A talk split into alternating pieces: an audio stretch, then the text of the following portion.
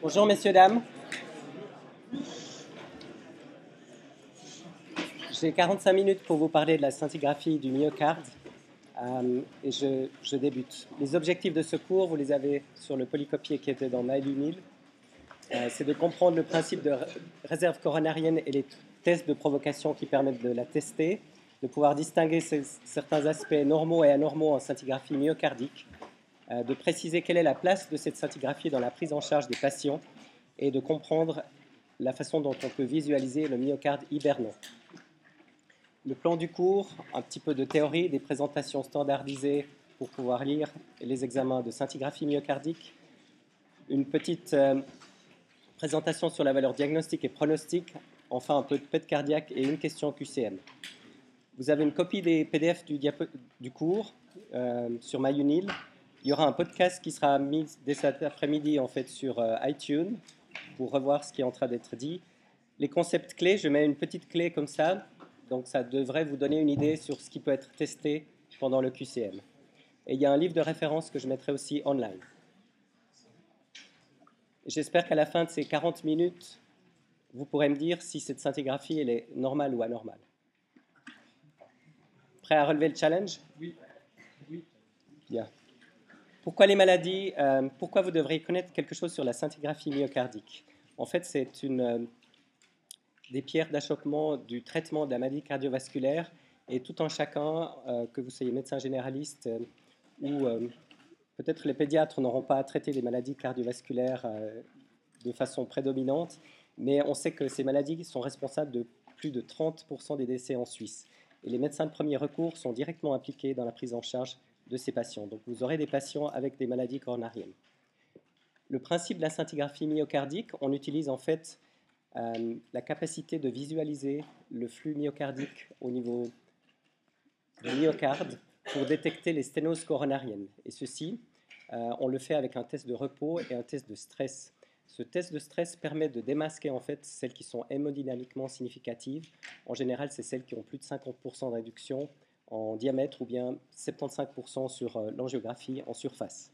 C'est un examen qui est très répandu chaque année euh, il y a à peu près 20 millions de scintigraphies qui se font dans le monde.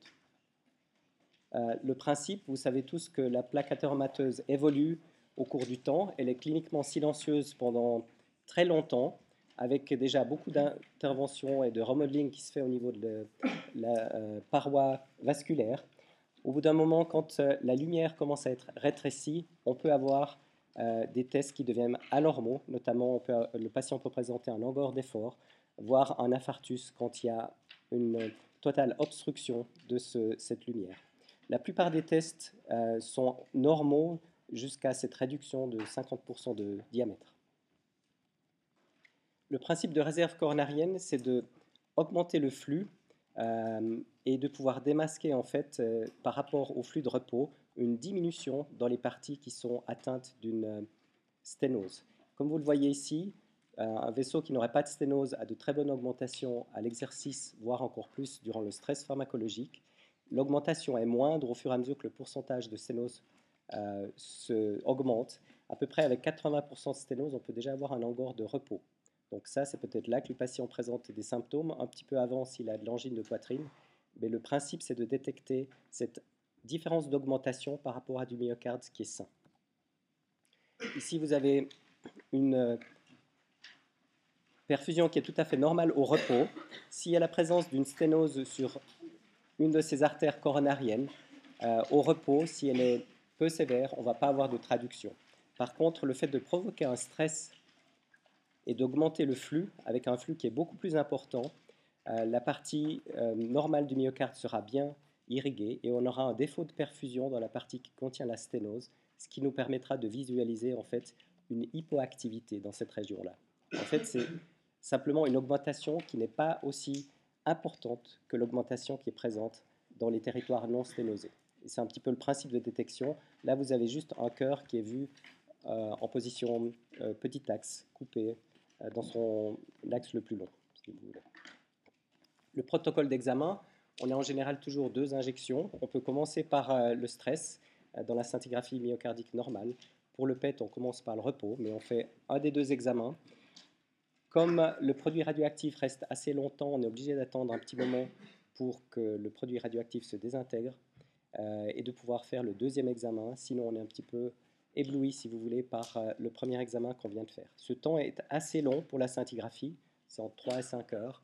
Avec le PET cardiaque, c'est beaucoup plus court. C'est à peu près 20 minutes, parce que le produit, euh, à la place d'avoir une demi-vie de 6 heures, comme le technétium, il a une demi-vie de 73 secondes pour le rubidium 82.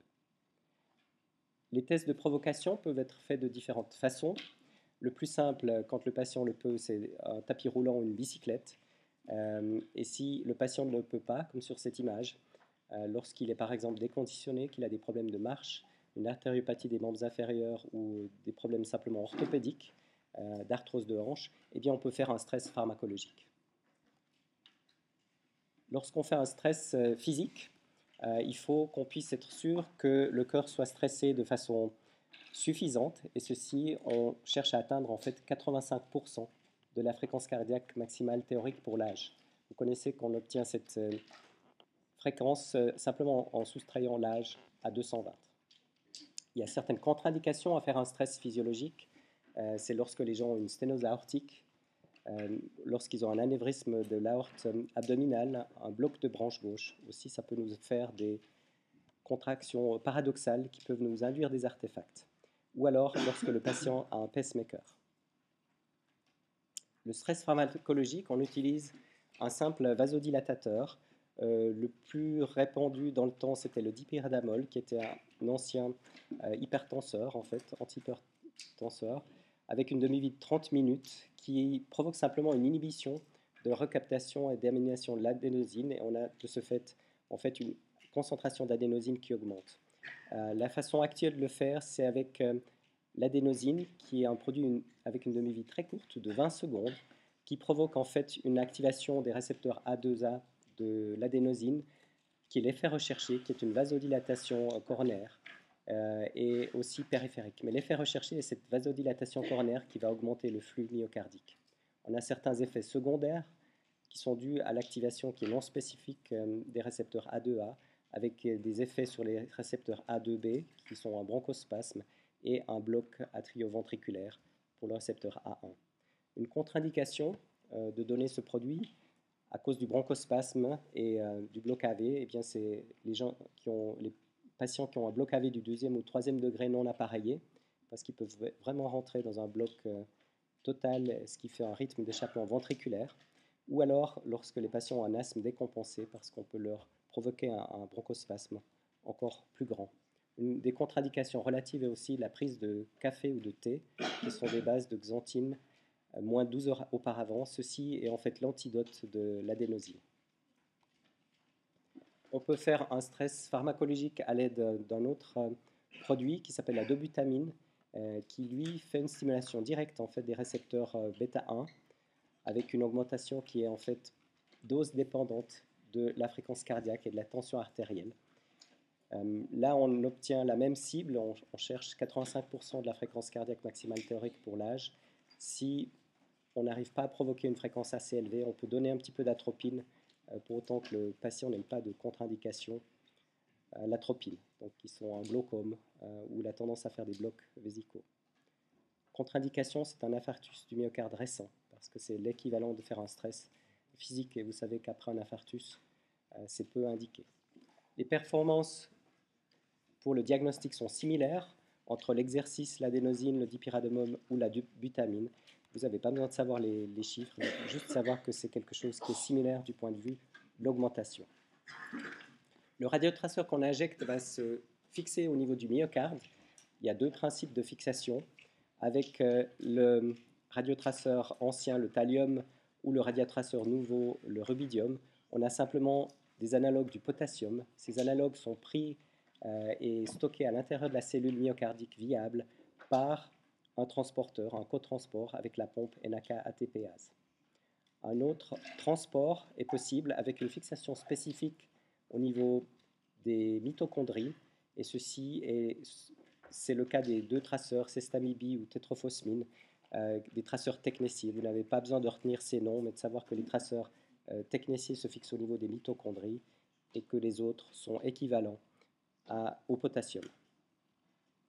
Est-ce que c'est des examens qui sont dangereux pour la santé du patient? Euh, On n'a pas été servi avec euh, les incidents à Fukushima. Par contre, euh, on délivre des doses quand même qui sont nettement moins dangereuses. Et ici, vous avez par exemple, par rapport à la radioactivité naturelle reçue en une année en Suisse, que vous recevez tous, en fait, qui est de l'ordre de 3,4 millisieverts, vous avez les différents examens de radiologie qui sont visualisés là et les examens de médecine nucléaire. La scintigraphie est à peu près deux fois cet euh, équivalent, euh, peut-être plus, plus près de trois fois, et le PET cardiaque est discrètement inférieur. Vous voyez que même le fait de faire des allers-retours euh, entre Genève et New York peut vous irradier de façon supérieure et quantifiable. On utilise une présentation standard des images juste pour que vous puissiez interpréter on, a ces coupes standardisées, donc le petit axe, le cercle que vous avez vu tout à l'heure, c'est simplement une coupe qui est faite de façon perpendiculaire à l'axe long du cœur.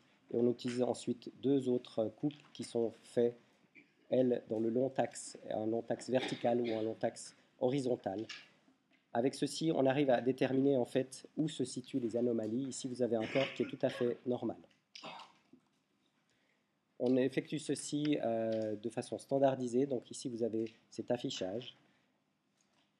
Et ici, vous avez l'affichage en trois dimensions qui est peut-être plus facile pour vous à vous représenter.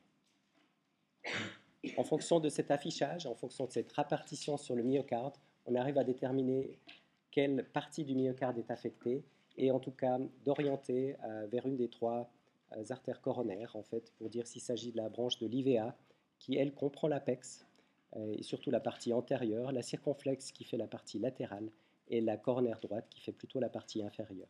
Il y a des variations individuelles, euh, mais ceci montre à peu près euh, les répartitions les plus courantes. Les zones de passage d'une artère à l'autre sont clairement dépendantes d'un patient à l'autre. Ici, vous avez un aperçu de ce qu'on peut dire quand on a une scintigraphie, notamment par rapport à une scintigraphie normale, on a en fait une captation qui est tout à fait normale dans les deux parties du myocarde, au repos et au stress, ce qui nous signe l'absence de toute sténose au niveau du myocarde.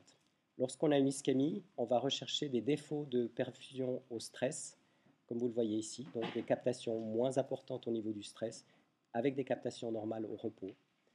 L'infarctus euh, correspond à des captations qui sont similaires au repos comme à l'effort.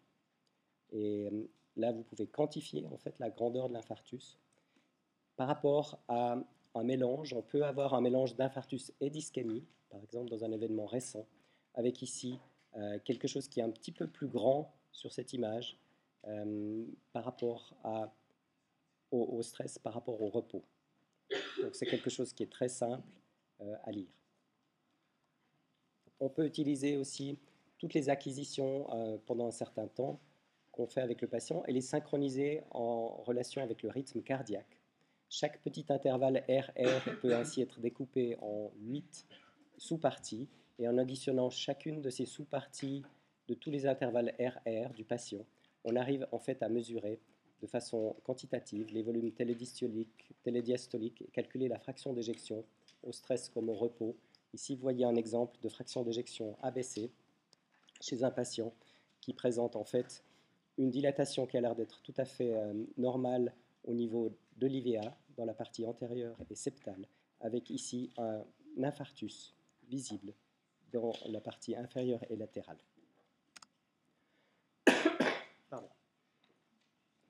Donc ce patient en fait euh, qui présentait des douleurs au stress, qui n'étaient pas totalement typiques en fait, euh, nous permet de visualiser la présence d'une ischémie myocardique dans la partie inférieure, avec un myocarde qui est tout à fait normal, ici au repos, et euh, une différence que vous voyez être ici, un reflet de l'ischémie que présente ce patient.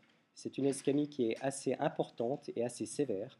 On peut en fait diviser le myocarde en 17 petits segments et on peut grader chaque segment d'un facteur de 0 à 4. Donc on peut être assez quantitatif sur la quantité globale d'ischémie que présente un patient. Si on assume que toutes les 17 sous-parties peuvent avoir un grade maximum de 4, ça nous fait potentiellement un score d'ischémie total de 68. Ce patient avait 19 sur 68 euh, d'ischémie, donc une ischémie assez importante et, visible par la scintigraphie. On verra l'importance de pouvoir quantifier cette ischémie par la suite. Ici, vous avez la vue en trois dimensions qui correspond à cette scintigraphie. Et vous avez aussi en trois dimensions la possibilité de visualiser ce myocarde. Avec une contraction ici qui, est euh, anormale, voire peut-être même un petit peu paradoxale durant le stress, avec un myocarde qui bombe lors de la contraction euh, vers, l'extérieur. Ici, je vous présente une deuxième vignette clinique d'une patiente en fait qui était diabétique euh, et qui a présenté une décompensation cardiaque. Cette patiente n'a jamais ressenti de douleur au niveau de, sa poitrine. Et on voit sur cette scintigraphie euh, qu'on a en fait une bonne partie du myocarde qui est éteint euh, cette hyperactivité ici juste inférieure correspond à l'activité digestive, mais disons la partie myocarde qui a l'air d'être normale ici est simplement réduite à la partie latérale du ventricule. Ce ventricule est aussi un petit peu élargi et cette patiente avait une fraction d'éjection euh, diminuée. Ici, vous pouvez voir sur cet examen de stress et de repos, on a peu de différence entre l'examen de stress et de repos. Donc on pourrait dire qu'on a une grande partie ici euh, qui, correspond à une cicatrice d'infarctus avec euh, une, ischémie, euh, disons sans la présence d'ischémie. on a aussi une fraction d'éjection qui est effondrée à 17% chez cette patiente, raison pour laquelle elle a fait sa décompensation cardiaque. Donc touchait en fait deux territoires. Euh, au niveau de l'IVA et de la coronaire droite. Cette patiente, euh, on peut le représenter ici comme ça aussi en trois dimensions. Euh, cette patiente a une coronarographie, et puis vous voyez ici au niveau de l'artère coronaire droite, un calibre qui s'interrompt et qui devient presque filaire au niveau de cette coronaire droite. Et puis ici, une IVA, qui est cette artère ici qu'on devine à peine, qui a l'air d'être très sténosée et bouchée. La seule artère correcte étant celle qu'on visualise ici en bas, au niveau de l'artère circonflexe. On va revenir sur le cas de cette patiente tout à l'heure. Quelle est l'utilité de cette scintigraphie? C'est de pouvoir donner en fait une indication diagnostique et une valeur pronostique. On sait que le diagnostic d'ischémie permet de pouvoir traiter les patients. On a des patients qui sont symptomatiques euh, ou asymptomatiques. Dans la population diabétique, jusqu'à 20% d'entre eux ne peuvent jamais ressentir de douleur euh, alors qu'ils ont des ischémies qui peuvent être silencieuses. On sait qu'on peut utiliser aussi cette scintigraphie pour déterminer le pronostic d'une cardiopathie ischémique connue, le risque d'infarctus à court et voire moyen terme, et on peut aussi évaluer l'efficacité des traitements qu'on vient de faire, notamment au niveau revascularisation, que ce soit la pose d'un stent euh, ou un pontage, ou l'évaluation de traitements médicamenteux on a euh, la possibilité, lorsque les patients font des douleurs après la pose d'un stent, de réévaluer si c'est une sténose intrastent ou s'il y a une décompensation dans un autre territoire. Pour bien comprendre euh, la notion de probabilité euh, en scintigraphie, il faut vous référer à la probabilité pré-test et le théorème de Bayes. je ne sais pas si c'est quelque chose qui vous est familier, mais on va juste parcourir ça maintenant pour que vous puissiez comprendre. Lorsque vous avez un patient, on essaie d'évaluer toujours la probabilité pré-test d'avoir une certaine maladie. Ici, en l'occurrence, la maladie coronarienne. On sait qu'à travers l'âge, ici, on a des probabilités d'avoir une maladie coronarienne qui dépend euh, des symptômes du patient et euh, de son sexe. Vous savez que chez les femmes, on a des maladies coronariennes qui sont un petit peu plus difficiles à diagnostiquer, les symptômes sont moins typiques et de ce fait, elles sont aussi protégées en fonction de l'âge de façon plus longue euh, jusqu'à la ménopause. Donc, dans des euh, femmes qui ont euh, des douleurs en fait qui sont atypiques et qui sont jeunes, on a une probabilité qui est très faible. Par contre, si on a un patient qui est un peu plus jeune, un peu plus, disons dans la même, dans la même catégorie d'âge, pardon, et qui présente des douleurs qui sont par exemple totalement typiques et qui est un homme, il a une probabilité beaucoup plus élevée euh, d'avoir une maladie coronarienne. Et cette probabilité augmente avec les âges euh, et avec les symptômes. Donc chaque fois quelqu'un qui a des douleurs typiques a plus de probabilité d'avoir une maladie coronarienne que quelqu'un qui n'a pas de symptômes typiques. En fait, ça nous sert à quoi? Ça nous sert à déterminer cette probabilité pré-test. Et il faut savoir que la scintigraphie myocardique est très utile en fait dans les patients qui ont des probabilités intermédiaires. Si quelqu'un a une probabilité très faible que la scintigraphie soit positive ou négative, euh, ça va changer de très peu en fait la probabilité après le test. Euh, donc ça ne sert pas à grand chose de faire une scintigraphie myocardique pour dépister une maladie coronarienne qui serait asymptomatique euh, chez une femme jeune, par exemple.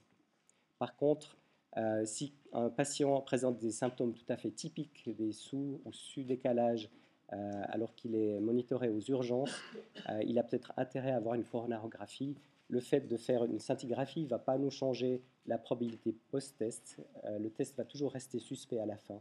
Et vous voyez ici que dans les patients qui ont des probabilités intermédiaires, le fait d'avoir un test qui est positif ou négatif, ça va changer la probabilité post-test. Et vous pourrez à ce moment-là décider s'il faut faire une coronarographie chez les patients euh, qui ont un test positif et ne pas la faire chez ceux qui ont un test négatif.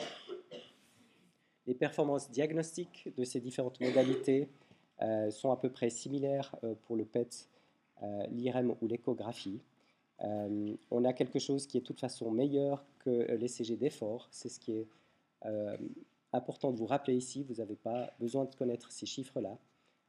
vraiment, quand on fait un ECG d'effort, on peut quand même rater 25% des patients qui auraient en fait une maladie coronarienne et une ischémie, raison pour laquelle euh, on fait euh, ces examens scintigraphiques ou d'échographie. La place de l'IRM, c'est quelque chose qui est fait très souvent euh, dans les institutions qui possèdent une IRM. il y a plusieurs méta-analyses qui mettent en évidence, en fait, et comme vous voyez ici, quand on ne sait pas quelle est la place, on prend tous les articles de la littérature qui ont été publiés et on regarde ce qu'on peut tirer en assemblant ces différentes études ça, c'est juste un panel en fait, qui a pu examiner euh, une bonne partie d'articles et inclure des centaines de patients dans chaque groupe et qui permet de voir ici, comme vous pouvez le voir, en fait, un plot de la sensibilité et la spécificité, ce qui nous permet de déterminer la valeur diagnostique d'un examen. Un examen parfait aurait ici euh, une allure de carré et passerait par 1. C'est un examen qui serait à 100% sensible et 100% spécifique. Dans la vie euh, pratique, en fait, on a pour différentes raisons euh, des choses qui sont imparfaites. Et vous pouvez voir ici la place du spectre, de l'IRM et du PET. On a euh, quelque chose qui est discrètement supérieur avec le PET par rapport à l'IRM, mais le spectre est déjà considéré comme excellent pour le diagnostic de maladies cardiovasculaires. Si vous considérez une ligne à 45 degrés, comme ça, une diagonale, c'est la chance que vous avez en prenant simplement une pièce de monnaie pour décider s'il faut faire le test ou pas. Donc la scintigraphie permet de prédire en fait la probabilité à court et moyen terme de présenter des événements euh, cardiovasculaires euh, par année. On sait qu'une scintigraphie normale en fait met le patient dans une catégorie à bas risque euh, de décéder d'un événement cardiovasculaire ou de présenter des infarctus du myocarde.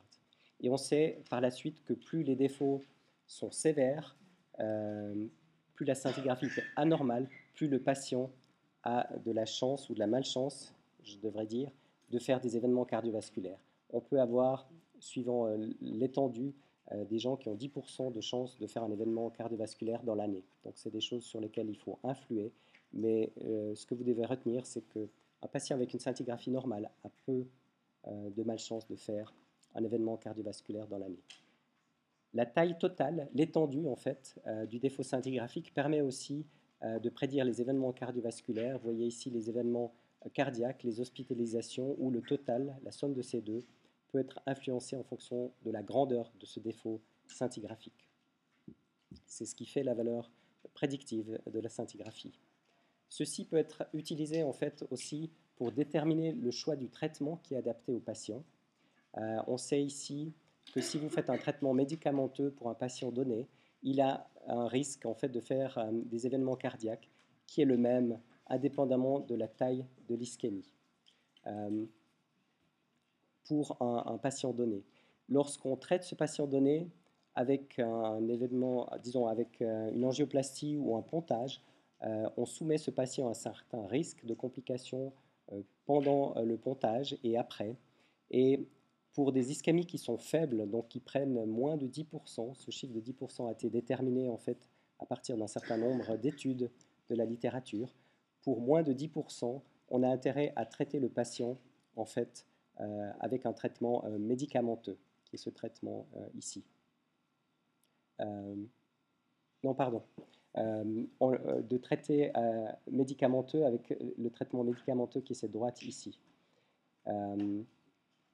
Et lorsque, parce qu'on a un risque qui est plus bas, je vais corriger là le, le PowerPoint, je vois qu'il est faux. La ligne droite devrait être, la ligne grasse devrait être ici, et puis ensuite horizontale. C'est l'inverse. Donc je vais mettre une correction sur votre MyUnil. Euh, L'avantage qu'on a à faire, c'est de justement traiter de façon médicamenteuse le patient à moins de 10% et de le soumettre euh, à un pontage ou à un stress, à une angioplastie lorsque le pourcentage d'ischémie est supérieur à 10%. Je suis désolé pour euh, cette erreur ici. On peut déterminer aussi du point de vue euh, de viabilité myocardique. Lorsque les patients présentent un infarctus, on peut arriver à déterminer s'il y a la présence de myocarde viable dans cet infarctus. Et pour ceci, il faut juste retourner au métabolisme du fluorodéoxyglucose à l'intérieur de la cellule. Ce euh, sucre radioactif ici rentre dans la cellule à l'aide des transporteurs GLUT4 et euh, devient, en fait, grâce à l'exokinase phosphorylée, cette phosphorylation empêche en fait ce sucre de partir euh, en néoglucogénèse ou d'entrer dans le cycle de Krebs et ce sucre s'accumule à l'intérieur de la cellule.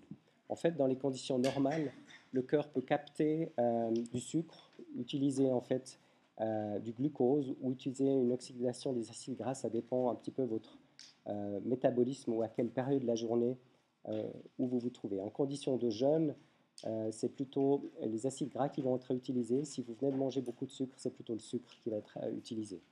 Lorsque le patient présente une ischémie modérée, en fait, euh, la consommation en oxygène est moins bonne, l'apport en oxygène est moins bonne et l'oxydation des acides gras est diminuée, ce qui augmente en fait la dépendance de la glycolyse anaérobique et le cœur qui est ischémique consomme plus de sucre. En fait, ce sucre, euh, on peut le voir, on peut mettre en évidence dans les régions qui sont hypoperfusées la présence de myocarde viable par euh, une captation qui est augmentée en fait euh, au niveau du myocarde avec la consommation de beaucoup de sucre, donc une glycolyse anaérobique. Pour faire ces examens, on doit préparer le patient.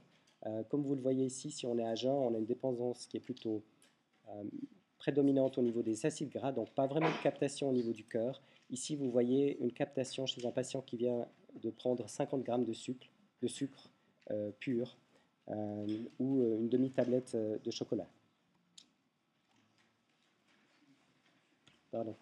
La viabilité myocardique donc, peut être visualisée comme nous l'avons décrite par un mismatch au niveau de la perfusion et le métabolisme. Dans un corps normal, vous avez une perfusion donc une captation du radiotraceur qui est tout à fait normale, avec un métabolisme qui est tout à fait normal. C'est cette situation-là. Dans un aspect de myocarde cicatriciel, vous avez des endroits qui sont peu perfusés, donc des cicatrices d'infarctus. Et au niveau du métabolisme, on n'a aucune captation euh, significative. Donc on a vraiment du muscle myocardique infarci avec l'absence de métabolisme dû aux cellules myocardiques. Dans un aspect de mismatch et ce qui nous signe la viabilité myocardique, c'est une diminution en fait de la perfusion du myocarde avec une augmentation de la consommation de sucre dans cette même région due à l'augmentation de la glycolyse anaérobique. Donc ça nous permet de détecter d'une part l'ischémie qui est présente ou pas chez ce patient. Là, on pourrait déduire qu'il s'agit en fait d'une euh, région qui est infarcie, mais cette région infarcie, donc sans modification, sans ischémie, euh, présente quand même un métabolisme qui est augmenté, donc une viabilité myocardique. Ce myocarde hibernant, en fait, on peut influencer, euh, on peut récupérer une certaine partie euh, fonctionnelle si on a une étendue qui est assez grande. Si on a environ 20 à 30% de myocarde qui est viable et si on peut faire une revascularisation, le patient peut récupérer une fonction myocardique meilleure, il peut augmenter sa fraction d'éjection, ou s'il n'augmente pas sa fraction d'éjection, il peut en tout cas réduire sa symptomatologie après revascularisation. Lorsque vous avez des patients qui sont essoufflés juste par le fait de s'habiller, euh, si on peut les aider à ne plus être essoufflés euh, dans les activités quotidiennes, c'est une qualité de vie qui est incroyablement changée. Ici, on reprend la présence euh, de cette patiente avec cette cicatrice d'infarctus dans ce territoire latéral et inférieur ici. cette patiente, en fait, on lui a fait un test de recherche de viabilité myocardique et on a pu voir une captation qui est augmentée ici dans cette partie-là, signant du myocarde viable. Cette patiente a pu bénéficier d'un pontage euh, sur ses différentes artères coronaires et a réduit ses symptômes d'insuffisance cardiaque. Vous avez ici euh, le mismatch en fait avec un métabolisme dans cette région au fluorodéoxyglucose et une perfusion normale. Là, vous avez un graphique qui vous montre euh, la récupération, la possibilité de récupérer en fonction de l'étendue de mismatch une euh, fraction d'éjection. Là, vous pouvez voir qu'on peut récupérer jusqu'à 10, voire 15%. Euh, il y a des cas particuliers qui avaient de grandes parties du myocarde qui étaient, disons, mismatchées. Et ces patients, ont pu récupérer jusqu'à 30% de plus dans leur fraction d'éjection. Ça nous pousse aussi à sélectionner les patients euh, qui peuvent bénéficier d'un pontage. Si la personne n'a pas de, mismatch, ça ne sert à rien de faire le pontage ou une euh, pose de scente euh, difficile. Ici, vous avez les différences qu'on peut voir entre les patients qui présentent ce mismatch, entre une revascularisation par pontage ou un traitement médicamenteux.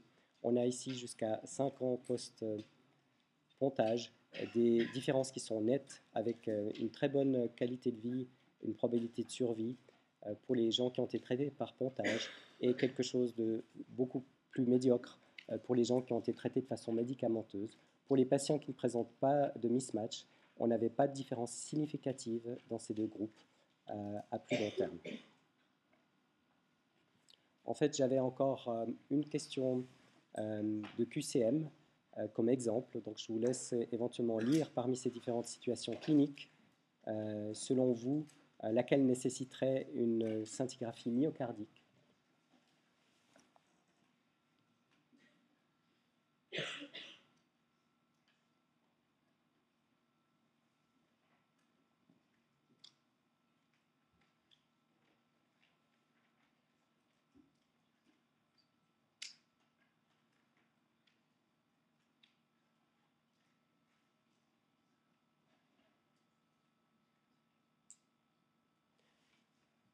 Là, en fait, pour les, nouveaux QCM fédéraux, vous êtes, euh, on vous met des petites vignettes comme ça et on ne vous demande pas de euh, trouver un diagnostic, mais disons, il y a des petites histoires et vous devez remettre ça en, perspective. Donc ça, ça pourrait être euh, quelque chose qui pourrait demander à l'examen fédéral de médecine avec une scintigraphie myocardique ou une échographie ou une IRM.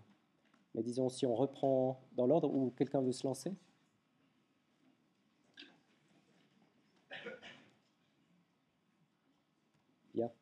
Si on reprend dans l'ordre, euh, une femme de 33 ans qui est fumeuse sous contraceptifs oraux, qui se plaint de douleurs en fait dans la poitrine, qui sont au repos, euh, qui arrive 4 à 6 fois par jour euh, durant 2 à 3 heures, vous êtes d'accord que la probabilité pré-test est quand même faible? si c'est des douleurs qui durent 2 à 3 heures, c'est quelque chose qui devrait être en relation avec un infarctus. Et c'est probablement pas en relation avec un, un problème cardiovasculaire du point de vue de la probabilité pré-test. Par contre, un homme de 70 ans qui est hypertendu, qui a des facteurs de risque cardiovasculaire, qui a un angor euh, d'effort typique, euh, qui présente un sus-décalage, donc euh, un signe de souffrance myocardique dans le territoire inférieur, je ne pense pas qu'on va lui faire une scintigraphie, on va plutôt directement l'acheminer en coronarographie pour essayer de voir si on peut le traiter directement. Les symptômes sont tellement typiques qu'une scintigraphie négative euh, n'empêcherait pas le cardiologue quand même d'aller voir ce qui se passe. La femme de 58 ans avec des douleurs dans la mâchoire euh, et qui euh, pourrait correspondre à une, des phénomènes d'angine de poitrine typiques, parce qu'elle s'arrête lorsque elle arrête de marcher. C'est quelque chose qui est fort typique et je pense que cette patiente devrait avoir en fait une scintigraphie myocardique du fait de la probabilité pré-test et des symptômes qui semblent être typiques. pour l'adolescent de 15 ans, euh, qui est diabétique, mais dans lequel le diabète n'a peut-être pas eu le temps de faire des dommages au niveau des parois, euh, des vaisseaux, en fait, qui se trouve très essoufflé après le sport. Euh, la probabilité est tellement faible d'avoir une maladie coronarienne qu'il y a peut-être d'autres investigations à faire avant. Et puis, comme on l'a dit ici,